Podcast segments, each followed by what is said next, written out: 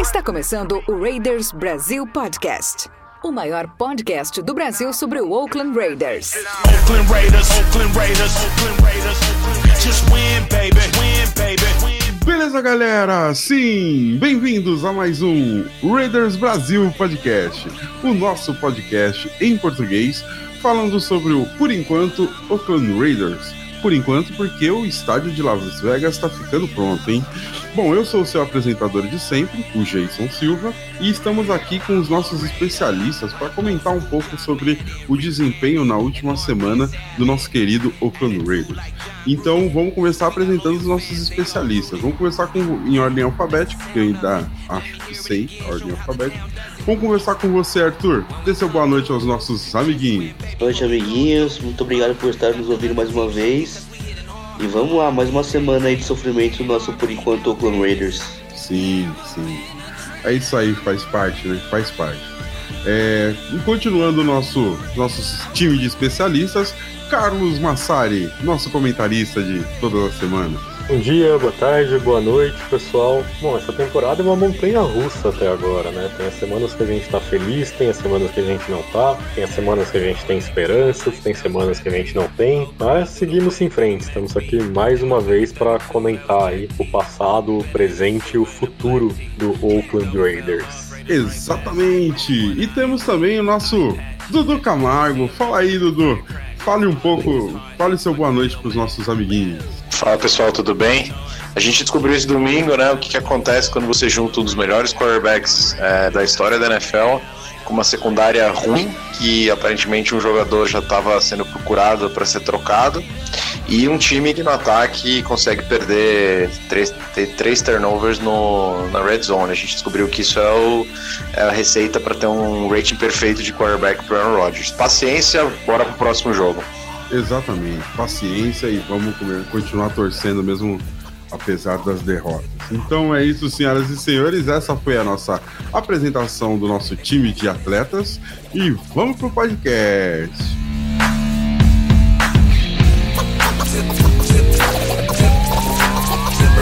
Sim, voltamos. Voltamos para começar o nosso podcast, como de praxe, analisando como foi o último jogo do nosso querido Raiders de Oakland.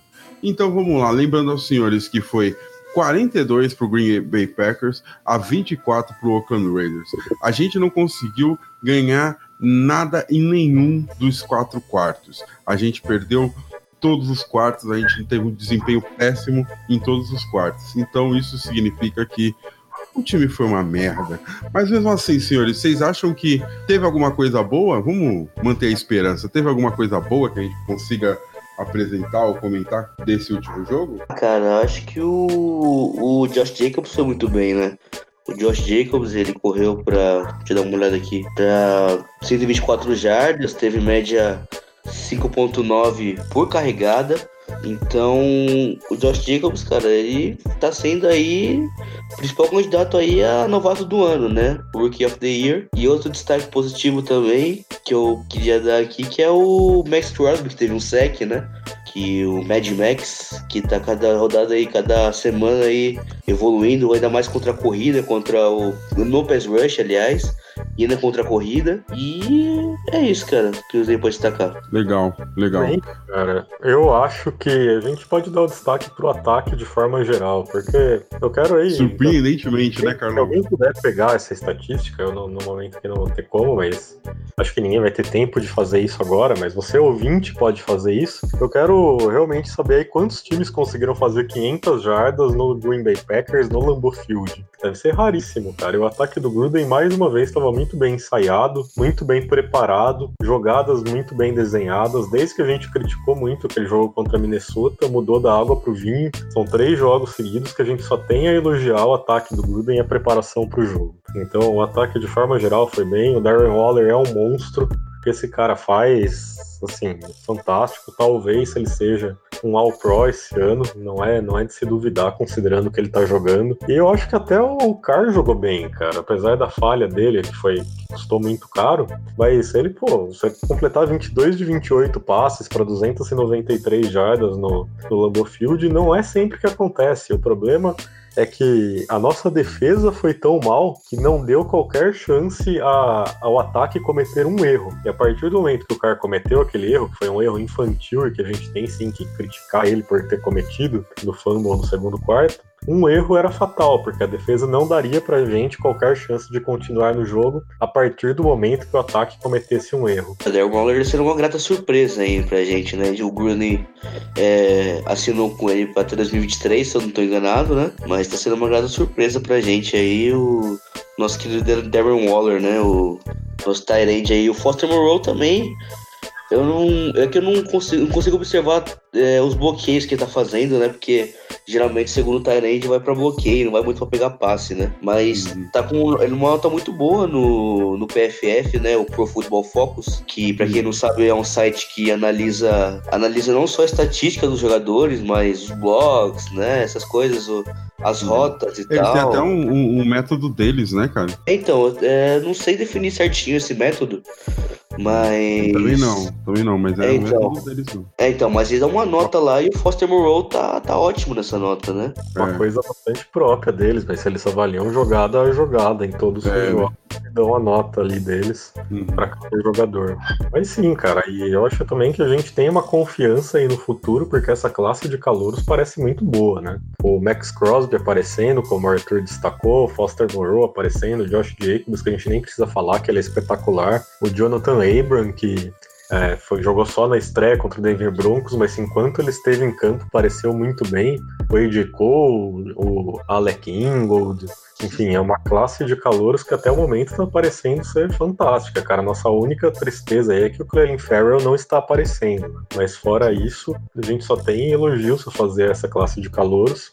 E isso dá uma esperança positiva pra gente. É, isso é legal, isso é legal. Vai, Edu, já que você não quer falar a parte boa de tudo que aconteceu, solta seu você veneno aí. Né? É, solta seu você veneno, percebeu. que eu sei que você tá aí se preparando para falar mal de tudo que aconteceu de ruim. Então vamos lá. Lembrando que a gente, assim, só uma coisa interessante ainda na parte boa, é que nós fizemos 484 jardas, enquanto eles fizeram 481 jardas no jogo inteiro. Então, foram 155 jardas de corrida para nós contra 60 deles e 329 jardas de passe para nós contra 429 jardas para eles. Então, em relação a passe, eles destruíram, fizeram 100 jardas a mais. E 5 TDs, né, contra a gente. Mas vai lá, Edu, agora é sua vez. Abre seu coração peludo pra gente ouvir. É, tem um, tem um ditado até relativamente famoso na NFL que diz que a diferença de times bons e times ruins é que times bons quando o ataque chega na end, na end zone, na red zone, eles fazem touchdowns em vez de field goals.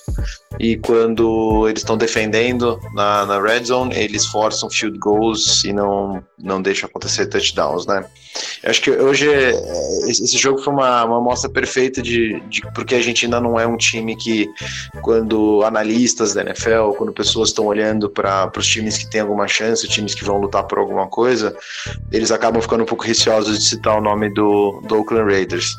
É, o fato da gente ter tido três é, turnovers é, na red zone, que se não fossem três touchdowns, mas que fossem pelo menos dois touchdowns e um field goal, nos colocariam já é, a um ponto atrás do Green Bay Packers é, no placar final.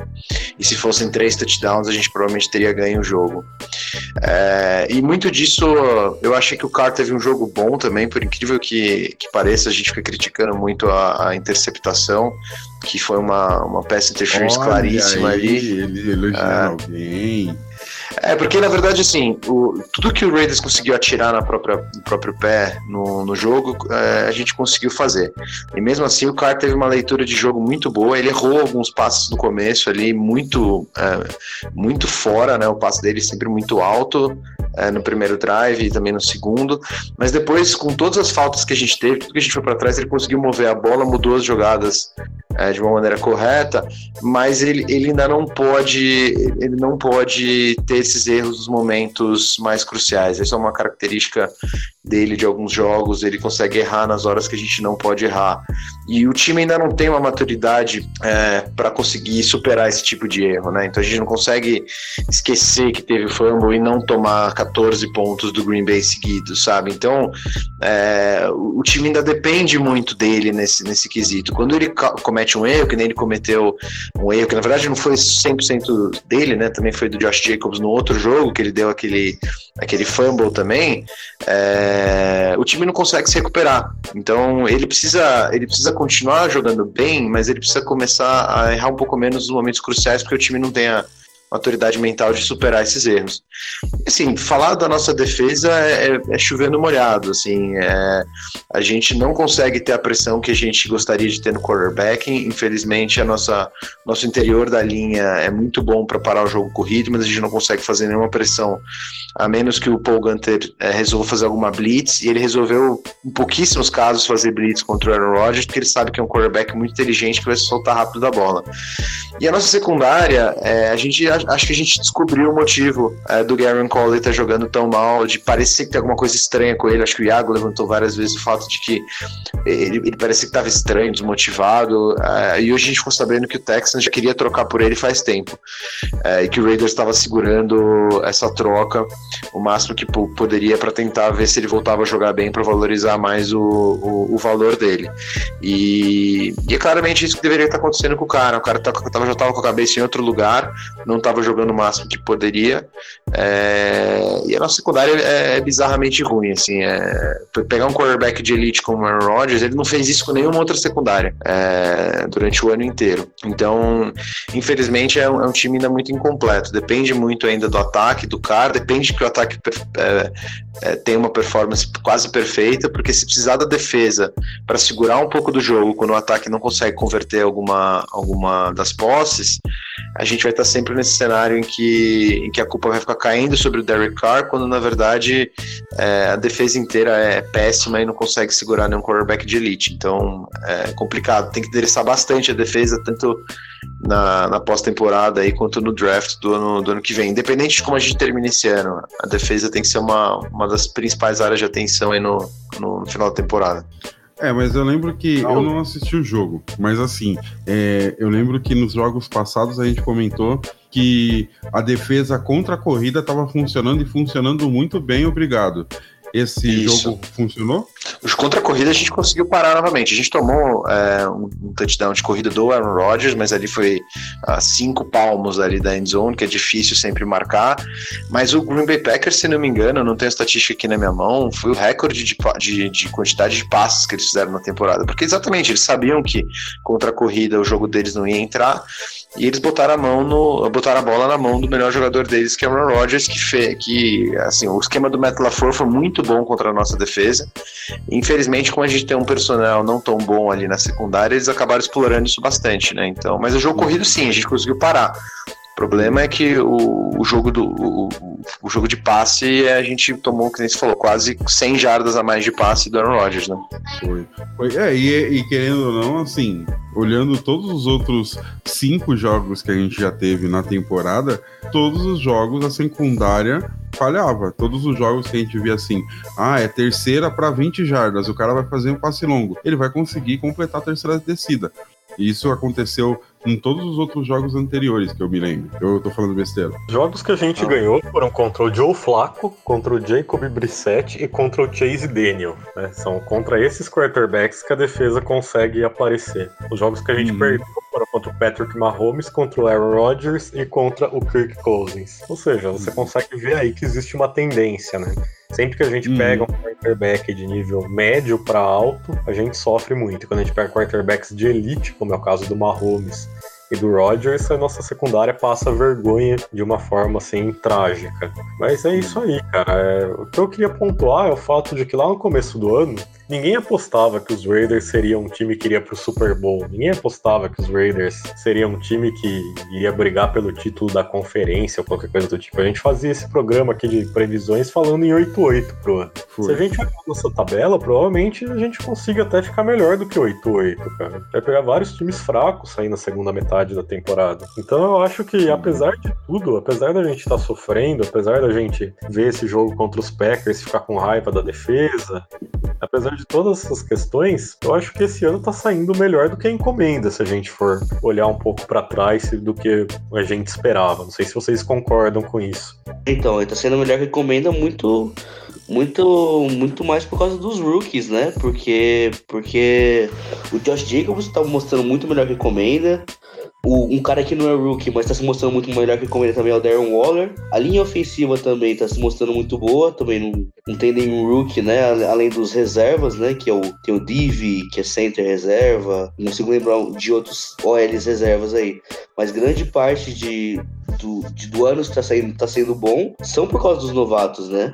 Não sei se eu tô falando besteira. Não, tá não. Não, e, e, e muito da responsabilidade, assim, sem colocar. Mas tem que colocar, né? A gente. É injusto fa- fazer isso com o Rookie, mas no final do dia o cara foi eleito na. Foi escolhido na segunda rodada, né? Que é o Trevor Mullen. Que ele precisa realmente ser um cara que, que, que vai conseguir entrar e ser um titular. Ele não precisa ser excepcional, ele não precisa ser um cara fora do comum. Ele foi muito mal quando ele entrou já esse ano.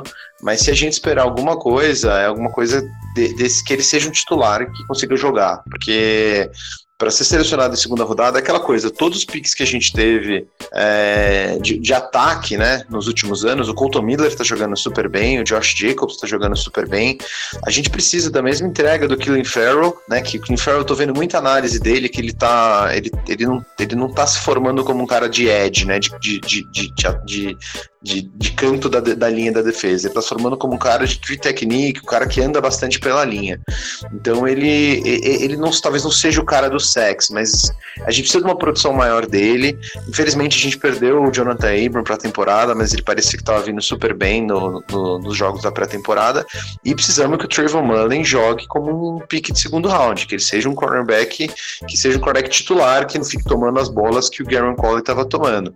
Então, do lado do ataque, super bem os picks que a gente fez, pelo menos nos últimos dois anos. A gente precisa agora que os picks da defesa, principalmente os, os high picks, consigam entregar também o que a gente precisa. Senão, a gente vai estar na mesma bolha de sempre estar tentando procurar talento para defesa e nunca construir é, um talento bom que o pessoal joga. Uma coisa, cara, que eu, que eu errei quando eu fui. Quando eu fui escolher assim meu favorito assim no, no draft, né? Que você falou do Clelin Farrell, eles são mais jogador de 3 tech, né? Que são cara que anda mais pela linha e tal. Porque o, a gente tinha disponível o Josh Allen na nossa pick, né? Que foi escolhido pelos Jaguars. E aí, ele, eu, eu não, não peguei as estatísticas dele aqui, mas eu, eu vi que ele tá produzindo bem até, cara. E aí a gente pode falar que talvez o Raiders escolheu mal? Não, não escolheu mal.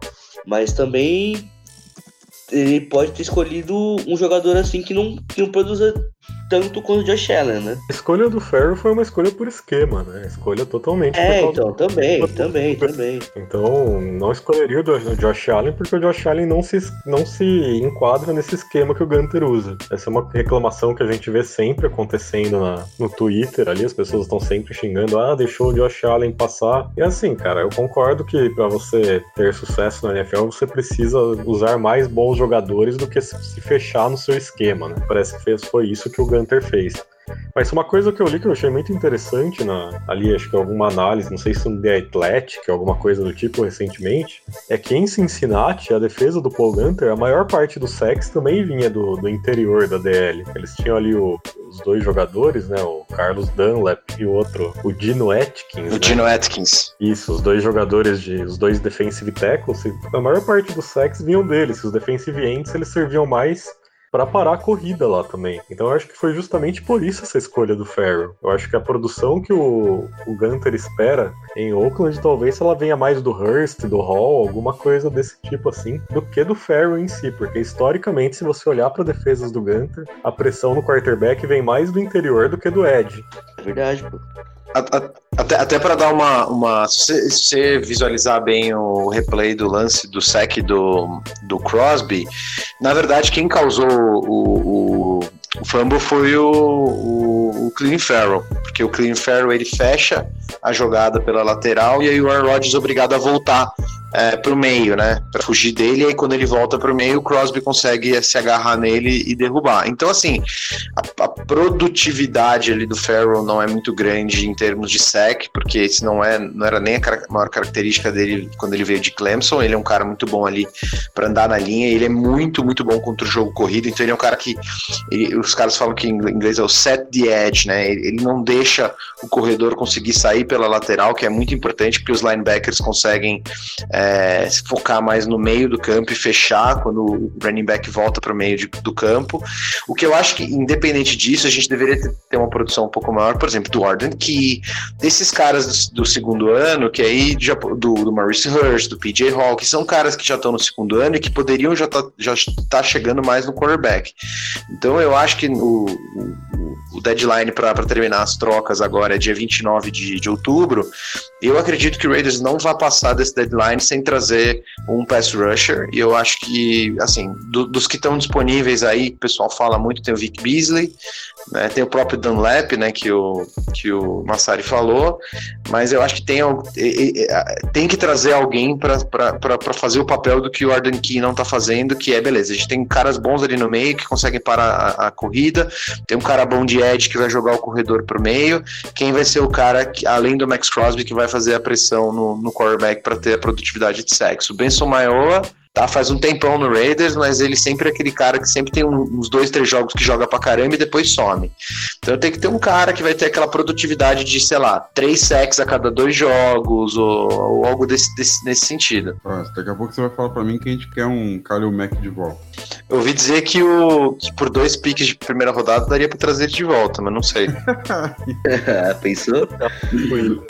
Beleza, galera, isso daí, isso daí foi. Então, essa foi a nossa análise do, do último jogo, nosso comentário do último jogo. Então agora a gente vai pro próximo bloco.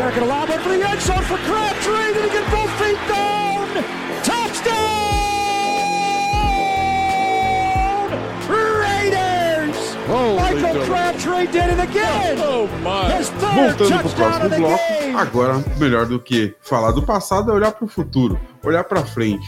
A gente já estava até fazendo algumas estava até cogitando algumas possibilidades de draft e tudo mais, mas vamos chegar para um futuro mais próximo.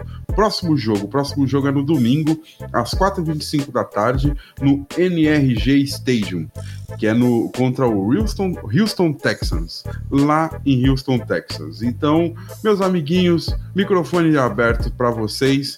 Vamos lá, o que, que vocês acham? Você acha que a gente vai perder de muito, a gente vai perder de pouco, a gente vai ganhar? Lembrando que o Houston, eu vejo torcedores dos Texans até cogitando Texans no Super Bowl já. Então, o que, que vocês acham? Que, como vai ser nosso desempenho nesse próximo jogo? Bom, não é um, um time tão bom assim. Eles tomaram aí uma medida desesperada antes da temporada começar, que foi trocar duas escolhas de primeira rodada pelo Larry Tunsil e pelo Kenny Stills, dois jogadores do Miami Dolphins, porque a linha ofensiva deles, né, é bastante trágica. E continua sendo, cara. O Deshaun Watson, se você pegar e olhar aí para as estatísticas dos últimos dois anos, ele é um dos quarterbacks mais sacados da NFL. Ou seja, é possível que a gente consiga fazer pressão nesse jogo. É possível que a gente consiga alguns sacks. Eles têm problemas também na secundária, tanto é que eles trocaram pelo Conley, e o Conley já deve ser titular absoluto deles domingo. Se não fosse má vontade, se ele não estivesse fazendo corpo mole, supondo que ele realmente esteja ruim dessa forma, que é o que a gente espera que seja verdade, eu imagino que o Derek Carr deva ter mais um ótimo dia. E assim, eu acho que esse jogo deve acabar sendo um tiroteio. Acho que vai sair muitos pontos aí para os dois lados, porque os dois ataques têm produzido bem melhor do que as duas defesas. A defesa terrestre deles é muito boa também, vai ser um bom, um bom teste o Josh Jacobs, assim como a nossa também é muito boa. São dois times até parecidos se você olhar por aí, né? Defesas boas contra o jogo terrestre e secundárias terríveis. Então, parecido, acho que tem tudo para ser um jogo equilibrado e que vai ser decidido aí realmente por quem errar menos. E a gente espera que dessa vez a gente cometa menos erros. Só, só, complementando aí os, o, o, com números o, o que o Massari falou, a, a, defesa do Texas então é número 4 na liga contra contra o jogo corrido e ela é a 29 contra o jogo de passe. Então, é, se a gente tiver de volta, talvez aí o Tyrell Williams, é uma notícia boa, porque a gente vai conseguir esticar um pouco mais o campo contra uma defesa contra o passe, que é uma das piores da liga. Se o cara passar, passar, fazer passe longo, né, cara? Porque o cara também, só no check-down, fica complicado, né? Mas não vou criticar o cara, não. Vou criticar o cara, não. Vou dar tempo ao tempo, dar tempo ao Gruden também. Nada, mano. Aqui a gente pode tudo, pode xingar, pode elogiar, pode fazer o que quiser, mano. Não, então beleza. Bastante passe longo, né? Contra a Green Bay. né? Uma surpresa aí.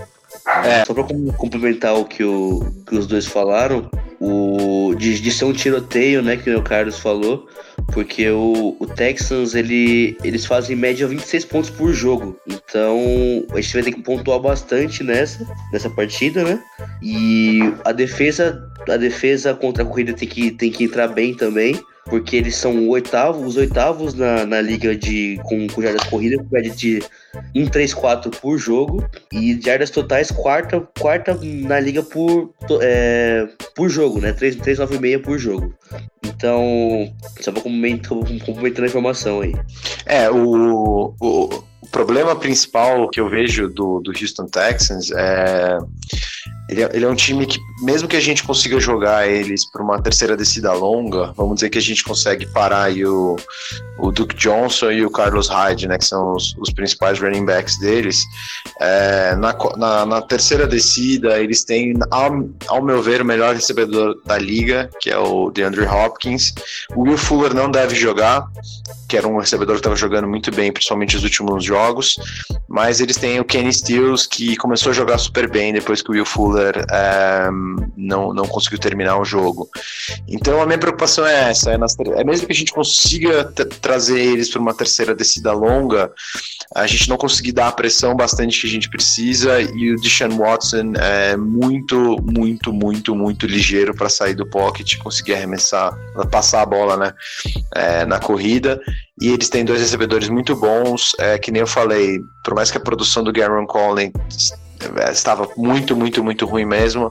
É, o Trevor Mullen é um rookie que me assusta um pouco o quanto ele pode render. Espero que eu, que eu esteja errado e que ele consiga render bastante, mas vai ser bem difícil ali, porque provavelmente o Worley vai pegar o, o, o, Denver Hopkins e a gente vai ter que contar com o fato do Kenny Stills não ter um jogo muito bom é, em cima do, do nosso Trayvon Mullen. É.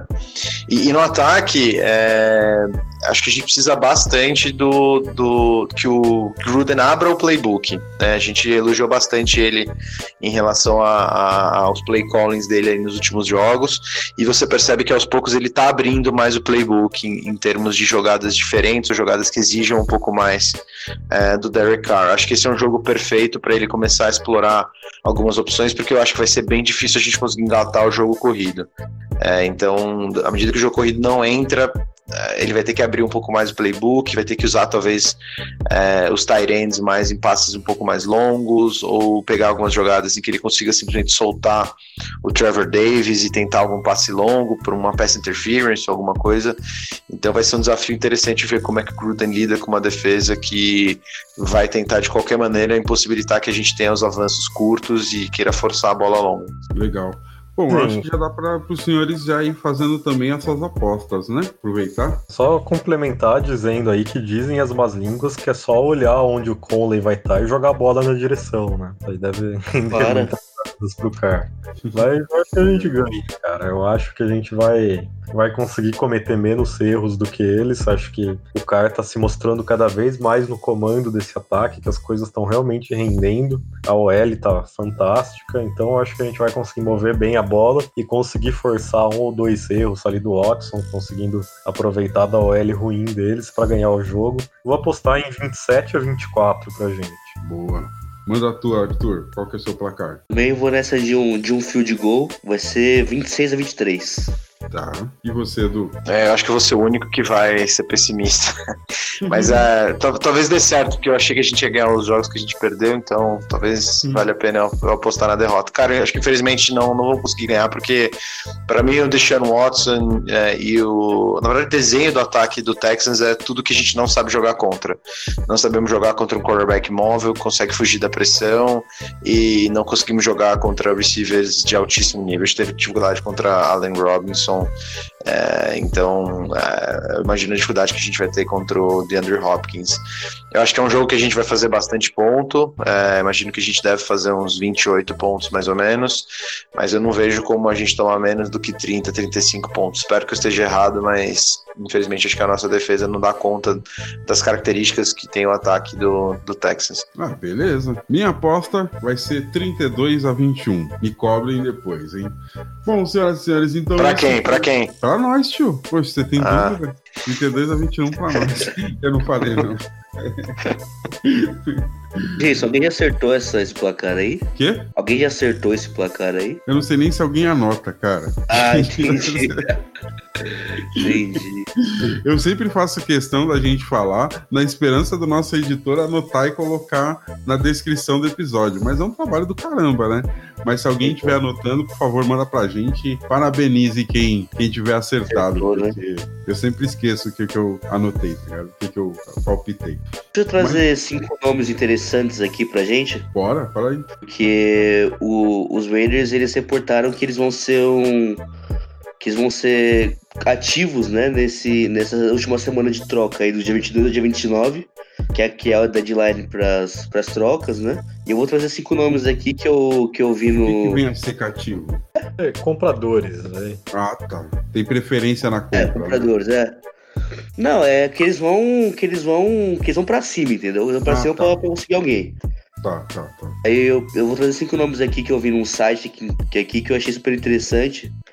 Que é o Yannick Ngagoue, dos Jaguars, que foi pro Bowl ano passado. Tem o Leonard Williams, dos Jets, que é sonho antigo dos Raiders. Que não sei se vocês vão lembrar, quando, acho que na de 2015, que muitos queriam o Williams. Foi o do Amari Cooper. Isso, É, isso foi mesmo, Amari isso mesmo. Esse draft do Amari Cooper. O Vic Beasley, que é do draft do Mac, né? Que ele foi escolhido um pouco depois do Mac. Carlos Dunlap, dos Bengals. E Michael Bennett, dos Patriots. O cara que eu acho que vai vir desses cinco, eu acho que é o Michael Bennett dos Patriots numa terceira, terceiro round do que a gente pegou do Conley. Mas é a minha opinião, né? Legal, cara. Legal, ótimas notícias. Traga Muito. mais informações como essa. Legal. As Quer falar, perguntas, Carol? Falar. falar bastante sobre trocas, né? Porque pelo que eu vi, tem muita pergunta sobre troca. Mas eu, de todos esses daí, minha preferência seria trazer o Yannick Ngakoue. Ele tem mais esse perfil de jogador sacador mesmo, teve muito sexo aí com o Jackson no ano passado. E também ele é jovem, né? Ao contrário do Bennett, por exemplo, que já tem mais de 30 anos. O Ngakoue é um cara que você consegue renovar com ele por muitos anos ainda. E acho que ele também viria por uma terceira rodada aí, provavelmente. Então, acho que de todos esses daí seria minha preferência. Mas se eu fosse apostar, eu apostaria que vem o Vic Beasley. Inclusive, já vi bastante especulação sobre isso. É, eu tô, eu tô com, com o Massari nessa. Eu acho que vem o Vic Beasley. Porque o, Beasley é um cara que pode vir para uma terceira ou quarta. É muito estranho, né? Porque o Vic Beasley tá, é, foi, quase foi jogador defensivo do ano, né? Se não me engano, um ou dois anos atrás. E a o nível de produtividade do cara caiu bastante. Tudo bem que a defesa inteira do Falcons é, é muito ruim atualmente. É, e, o, e o Ngakwe, na verdade, eu acho que ele, ele, ele não deve vir porque eu acho que o preço dele deve estar muito inflacionado atualmente lá, no, lá em Jacksonville. Acabou de ter um pique agora, né? Um, teve um jogo bom. é, e eu acho que talvez ele não venha pro Raiders porque talvez ele custe muito caro. Não sei se. A gente, a gente nem tem, na verdade, um pique de segundo round. Talvez seja o que é, Jacksonville esteja pedindo pro ele. Então, por isso que eu acho que o mais comum vai ser o Vic Beasley mesmo, por uma escolha de quarta ou terceira. Legal, senhores. Legal. Então agora vamos pro próximo bloco. Que vai estar especial. Derek, Derek, Derek the end zone for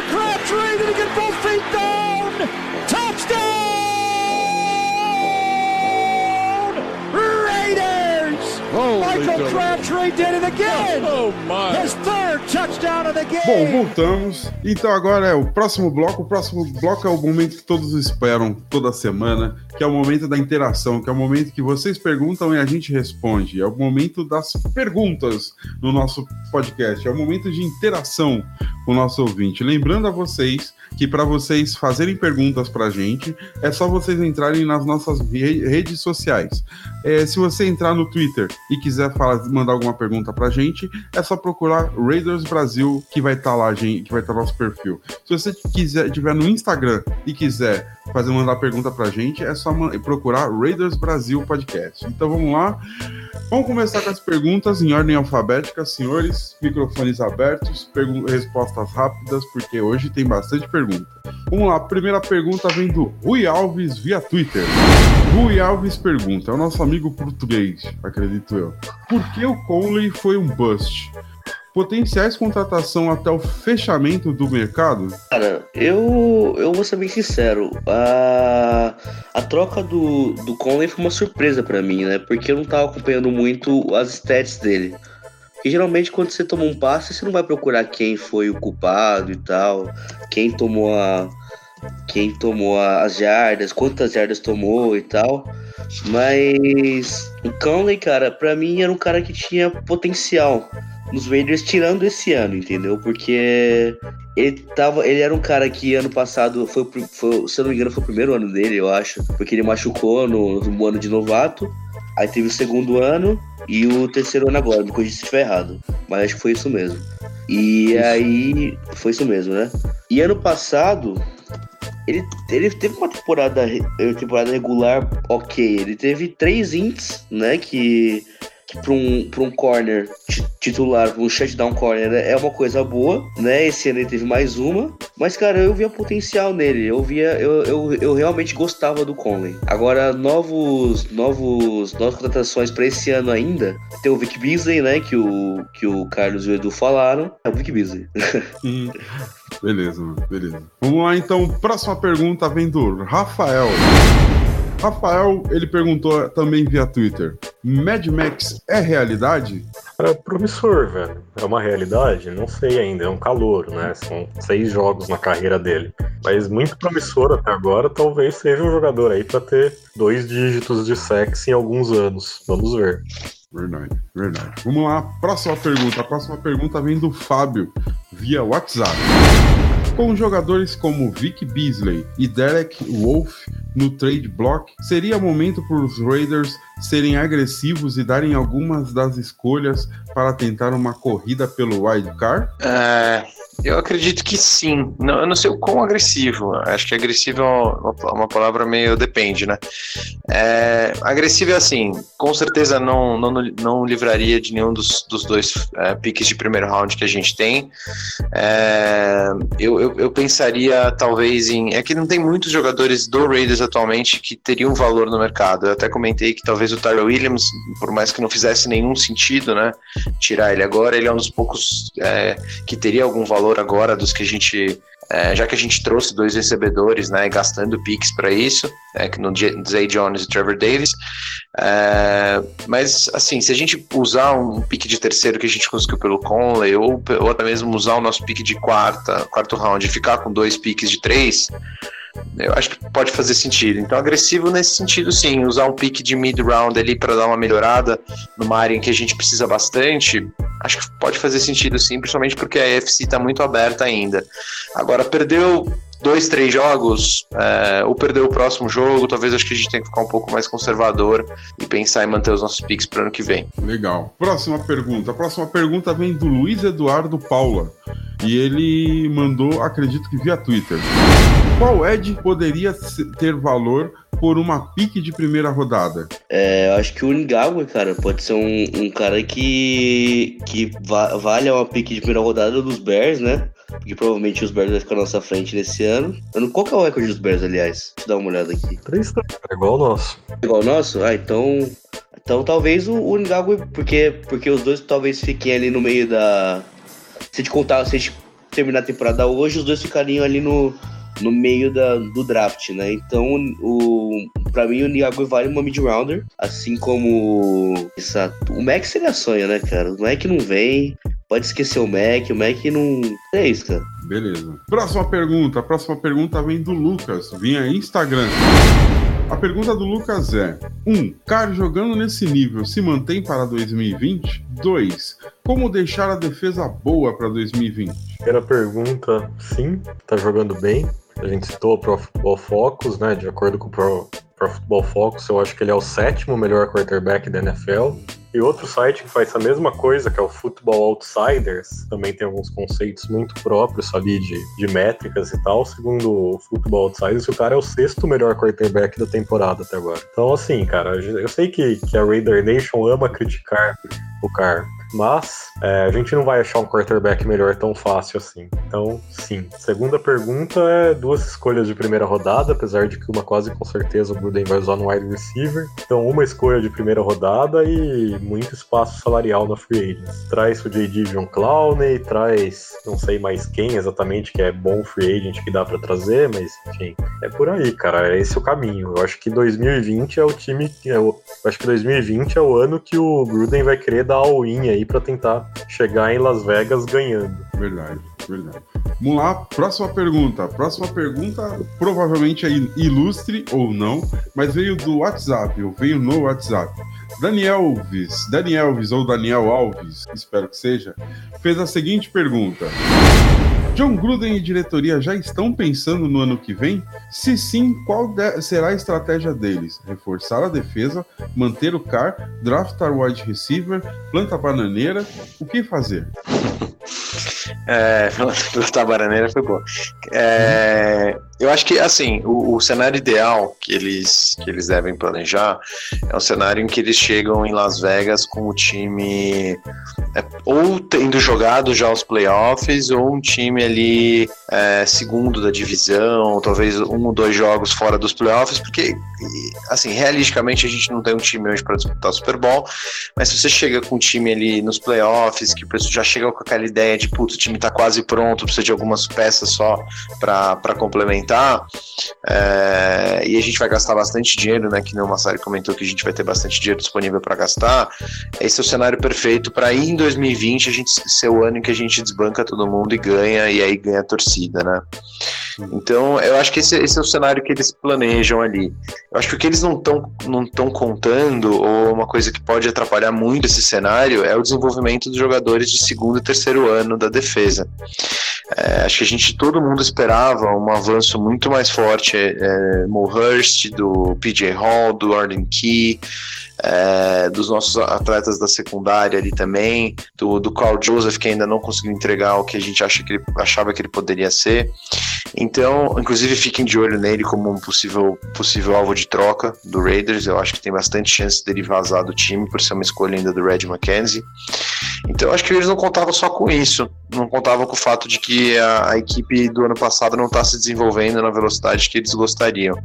Mas se tudo melhorar até o final do ano, o cenário é perfeito, porque é o Raiders nos playoffs e 2020 a gente chega com o time praticamente pronto para disputar ali é, o AFC Championship. Vamos lá, próxima pergunta.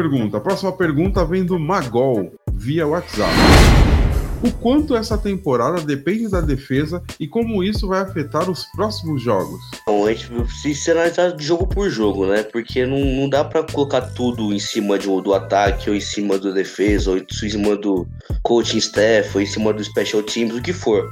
Não dá, porque cada jogo é um jogo, como o, o nosso, nosso querido Jack Del Rio falava, vamos um jogo de cada vez, porque cada jogo é único, né? Então, é, não dá para não dá para falar que a defesa vai decidir jogos, mas também não dá para falar que a defesa vai entregar todo o jogo, né? Tem que ver estatística, definir jogo por jogo e aí te dá uma, uma resposta. Beleza, então, próxima pergunta. A próxima pergunta vem do Marcinho via WhatsApp. Há risco de John Gruden fazer Derek Carr ficar no banco no próximo jogo contra o Texans?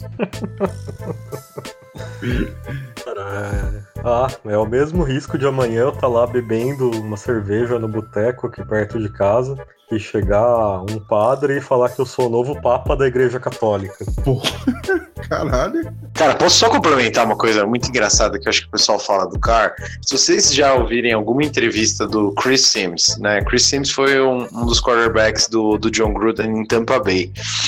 Ele, ficou um bom tempo ali com o John Gruden, se não me engano foram três ou quatro anos, eu não lembro exatamente quanto tempo que foi.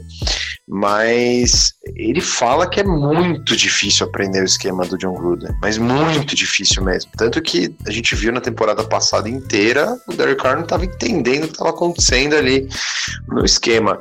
Imagina para o John Gruden botar o Mike, o Mike Glennon ou Nathan Peterman é, e sendo que o, que o Derek Carr pode falar o que quiser dele, ele tá jogando futebol americano ou tá no meio do futebol americano desde super pequeno por causa do irmão dele. Então o cara entende, o cara entende do, do X's and O's lá, né, das táticas e tudo mais. Cara, ele não, não tem chance disso acontecer, porque é tão difícil entender o esquema do Gruden que ele realmente só vai sair do Carr se for uma coisa muito bizonha que o Carr fez, ou se ele estiver regredindo, ou se ele estiver, tipo, desconsiderando o esquema do John Gruden e tomando tomando decisões por si próprio. É, eu acho que tem muita torcida contra do Derek Carr, e eu entendo os motivos do porquê, mas não, não existe chance de um quarterback chegar e entender o esquema do John Gruden, não no timeline que eles têm aí para Vegas de 2020. Então, cara, a realidade é, é se ele não fizer nenhuma uma cagada gigantesca, ele vai ser o quarterback da temporada que vem, porque ele entende já o esquema do John Gruden. E ele, e ele executa, ele tem os erros dele, e aí a defesa tem que ajudar e, e suprir um pouco desses erros, mas ele é o cara que hoje consegue executar o, o, ataque do Gruden, que não é um ataque muito fácil. Então, eu acho que tem mais chance mesmo do Massari ser eleito novo Papa do que, do que o, o John Gruden escolher um outro quarterback nessa altura do campeonato. Complementar ainda mais essa resposta, né? Como eu já disse agora há pouco, o Carr é o sétimo melhor quarterback do ano, segundo o Pro Football Focus, e o sexto melhor, segundo o Football Outsiders. Você realmente acha que de uma hora para outra vai brotar um novo quarterback melhor do que ele nos Raiders? E ele vai aprender por telepatia o esquema do Gruden. Acho que, que não vai acontecer, né, cara? E além disso, Cara, tudo isso que o Edu falou sobre a questão do ataque do Gruden é muito verdade. O ataque do Gruden é muito difícil mas muito difícil mesmo. E se você pegar esses últimos dois ou três jogos, quanto o Carr demonstrou estar no comando desse ataque, o quanto ele está fazendo audible, o quanto ele está conseguindo mudar a jogada na linha de scrimmage, o quanto ele está conseguindo entender tudo, é uma coisa que a gente não via no passado, de fato. É uma coisa que ia demorar muito tempo para outro quarterback pegar. E não só para quarterback, demora muito para outros jogadores ofensivos de forma geral pegar. E a gente vê jogadores ofensivos que estão no primeiro ano desse sistema sofrendo. É o caso da interceptação do Carr contra Kansas City, no lance que o Tyrell Williams não pegou o Audible. E é o caso do fumble contra o Bears, que o, o Josh Jacobs não entendeu também a mudança de jogada que o Carr fez. Então, cara, tipo, esse ataque ele tá bem agora. Imagina quando todos os jogadores estiverem há 4, 5 anos nele, conhecendo perfeitamente o esquema. É aí que eu acho que realmente a gente vai ver o que é o ataque que o Gruden imagina. Legal, legal. Vamos lá agora. Próxima pergunta que eu já esqueci. Quem vai ser o próximo a responder, hein? Próxima pergunta vem de Luiz Felipe via WhatsApp. Como está sendo a atuação do Gruden nessa temporada? Dá para ver melhoras significativas e esperar cada vez mais? Acho que era eu o próximo, mas como eu falei bastante já no, na, na, própria resposta do Massari, acho que pode ser o Arthur, se ele quiser. Ah, mas na verdade a gente já, já falou bastante, né, cara? Até mesmo é. na última resposta a gente falou sobre isso, né? Como está sendo o desempenho do Gruden, como a gente está melhorando, que o ataque está tá aprendendo cada vez mais e o que esperar é uma sintonia maior. Mas mesmo assim, essa, nessa questão de sintonia, e aí quem puder comentar, ou quem, se todos quiserem comentar, e a defesa? A defesa também é tão difícil quanto o ataque e também precisa de um tempo de sintonia ou precisa amadurecer para ganhar sintonia? Eu acho que como qualquer esquema, né, cara? Como qualquer qualquer polo do futebol, né, que seria o ataque, o special teams e defesa. Special teams nem tanto, né? Porque você só chuta, né? Então, mas defesa também tem que aprender os esquemas, né? Porque tem que aprender qual jogada é cover, qual jogada você tem que ir para blitz, qual jogada você vai, você vai defender a corrida, se é uma jogada especialmente para defender passe. Então, é, é uma, uma, uma coisa difícil. E o, e o Paul Gunter, que é nosso coordenador defensivo aí, ele tá, tá no seu terceiro ano. Tá no terceiro ano, é isso? Segundo, segundo. Corrijam aí, por favor. Segundo ano. Segundo ano, né? E é, tem que ter essa sintonia que não tá tendo até agora, entendeu? Então, mas demora para qualquer qualquer time se acertar, não tem jeito, né? O, o, que, o, que, o que pega muito na defesa, só desculpa complementar também de novo, para mim ainda é muito não desenvolvimento dos jogadores mais jovens do, do ano passado que estão no seu segundo ano.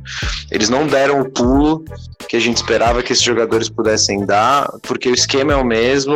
É, a gente tomou uma decisão como, como organização lá, o Raiders, de não trazer muitos free agents para defesa e deixar o, o, o, a, o povo jovem ali, né, os, os rookies se desenvolverem. Infelizmente, eles não estão conseguindo se desenvolver na velocidade que a gente gostaria. Não significa que eles não vão se desenvolver, mas é, claramente a, a, gente esperava que esse desenvolvimento fosse numa velocidade maior do que, que é o que realmente está acontecendo esse ano. Legal, vamos para a próxima pergunta. Penúltima pergunta, hein, senhores?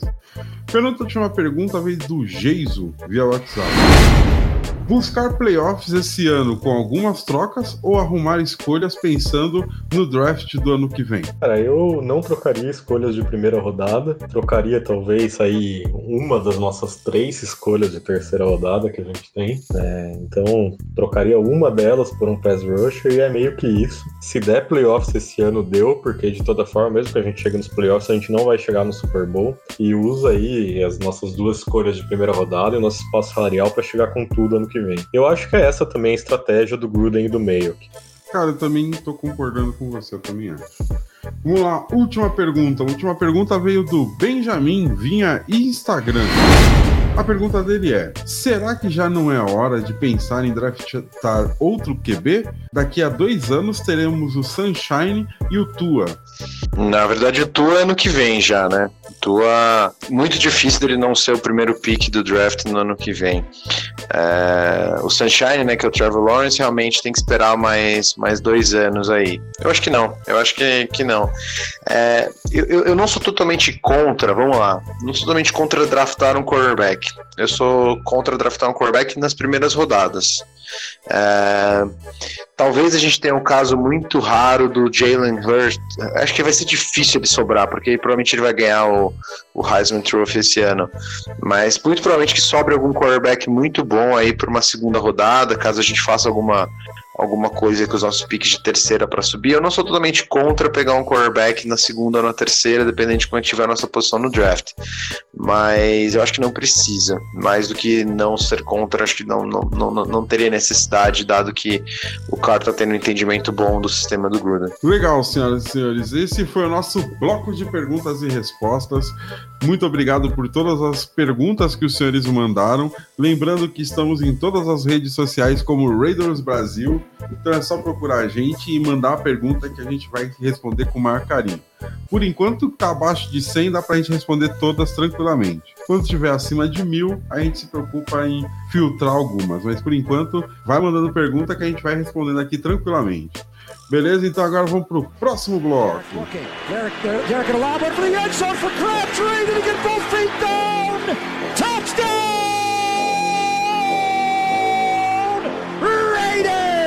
Michael Crabtree did it again. Oh my. His third touchdown of the game. Sim, senhoras e senhores, voltando para o próximo bloco, agora sim é nosso momento de despedida, nosso momento de agradecer. Mais uma vez eu já aproveito para agradecer a todos que estão até agora ouvindo a gente nesse nosso podcast e agradecer muito mais também por terem a paciência de nos ba de baixar ou selecionar no, no seu agregador.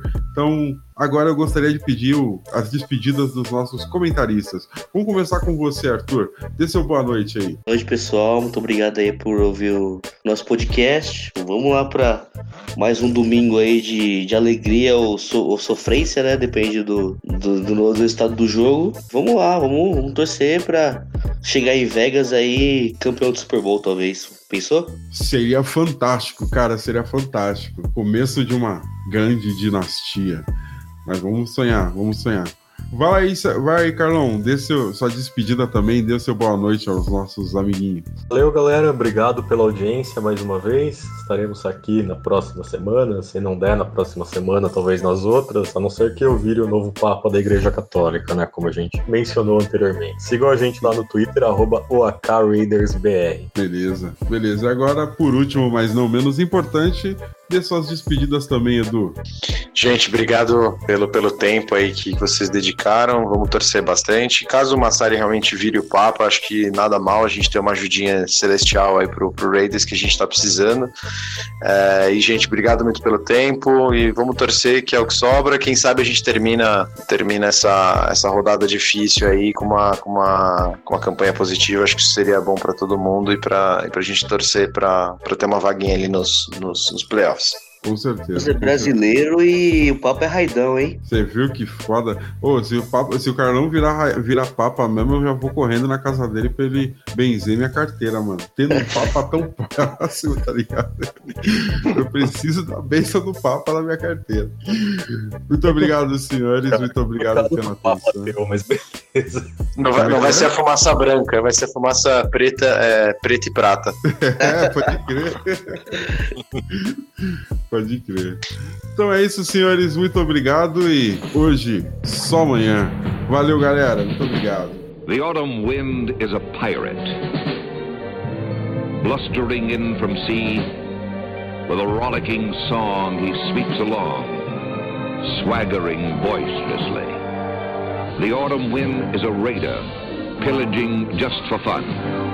He'll knock you round and upside down and laugh when he's conquered and won. Raider Nation, let's go, let's go. Raider Nation, let's go, let's go. Raider Nation, are you ready for some football?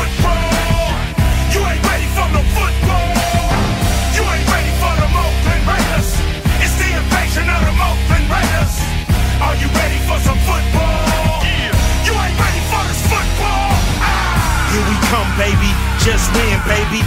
Feel the storm of the cold autumn wind, baby. It's the Oakland Raiders. Get your mouthpiece. You in the black hole with the black beast. This ain't black gold, this is black silver. Commitment to excellence, we deliver. And we'll play past regulation. It's the invasion of the Raider, Nation. Raider Nation. Let's go, let's go. Raider Nation. Let's go, let's go. Raider Nation. Are you ready for some football?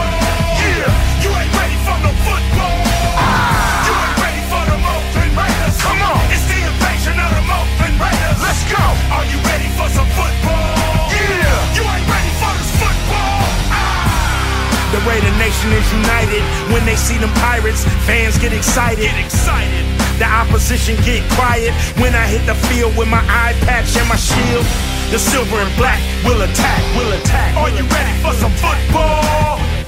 The silver and black will attack. Will attack. Are you ready for some football? Raider Nation, let's go, let's go. Raider Nation, let's go, let's go. Raider Nation, let's go, let's go. Raider Nation, let's go, let's go. Raider Nation, we are, we are. Raider Nation, we are, we are. Raider Nation, we are, we are. Raider Nation, we are, we are. Raider Nation, just win, baby. Just win, baby. Just win, Just win, baby. Just win, baby. Just win, baby.